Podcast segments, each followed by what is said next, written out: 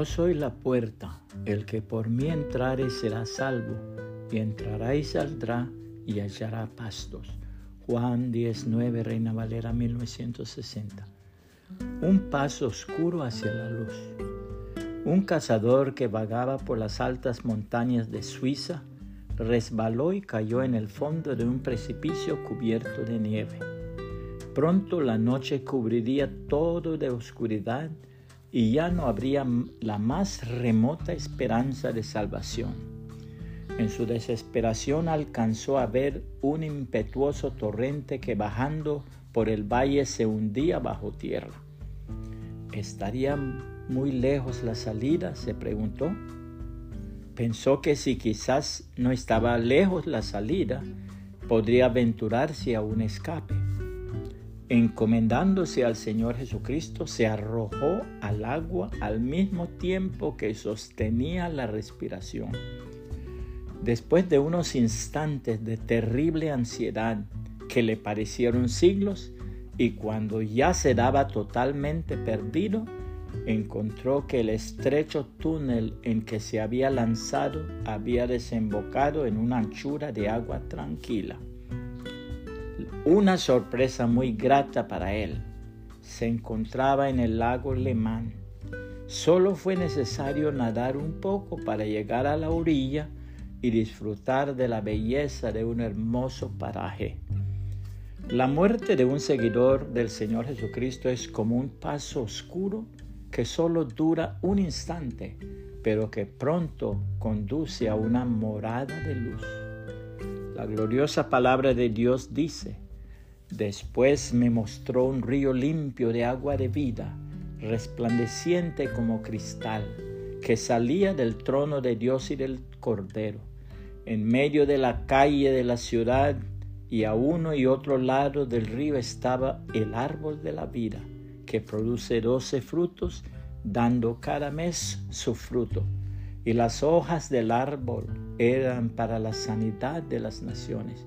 Y no habrá más maldición.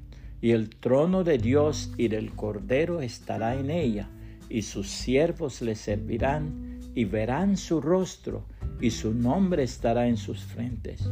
No habrá allí más noche, y no tienen necesidad de luz de lámpara ni de luz del sol, porque Dios el Señor los iluminará y reinarán por los siglos de los siglos.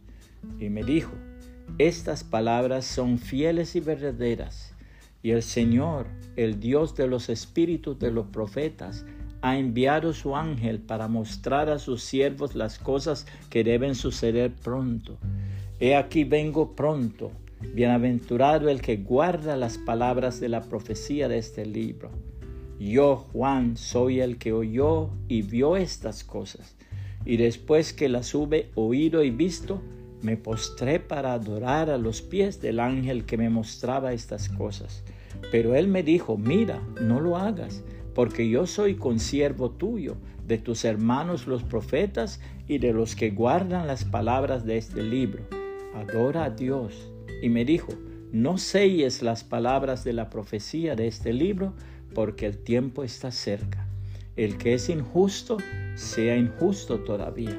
Y el que es inmundo, sea inmundo todavía. Y el que es justo, practique la justicia todavía. Y el que es santo, santifíquese todavía. He aquí yo vengo pronto y mi galardón conmigo, para recompensar a cada uno según sea su obra. Yo soy el alfa y la omega, el principio y el fin, el primero y el último. Bienaventurados los que lavan sus ropas para tener derecho al árbol de la vida y para entrar por las puertas de la ciudad. Mas los perros estarán fuera, y los hechiceros, los fornicarios, los homicidas, los idólatras y todo el que ama y hace mentira. Yo, Jesús, he enviado mi ángel para daros testimonio de estas cosas en las iglesias.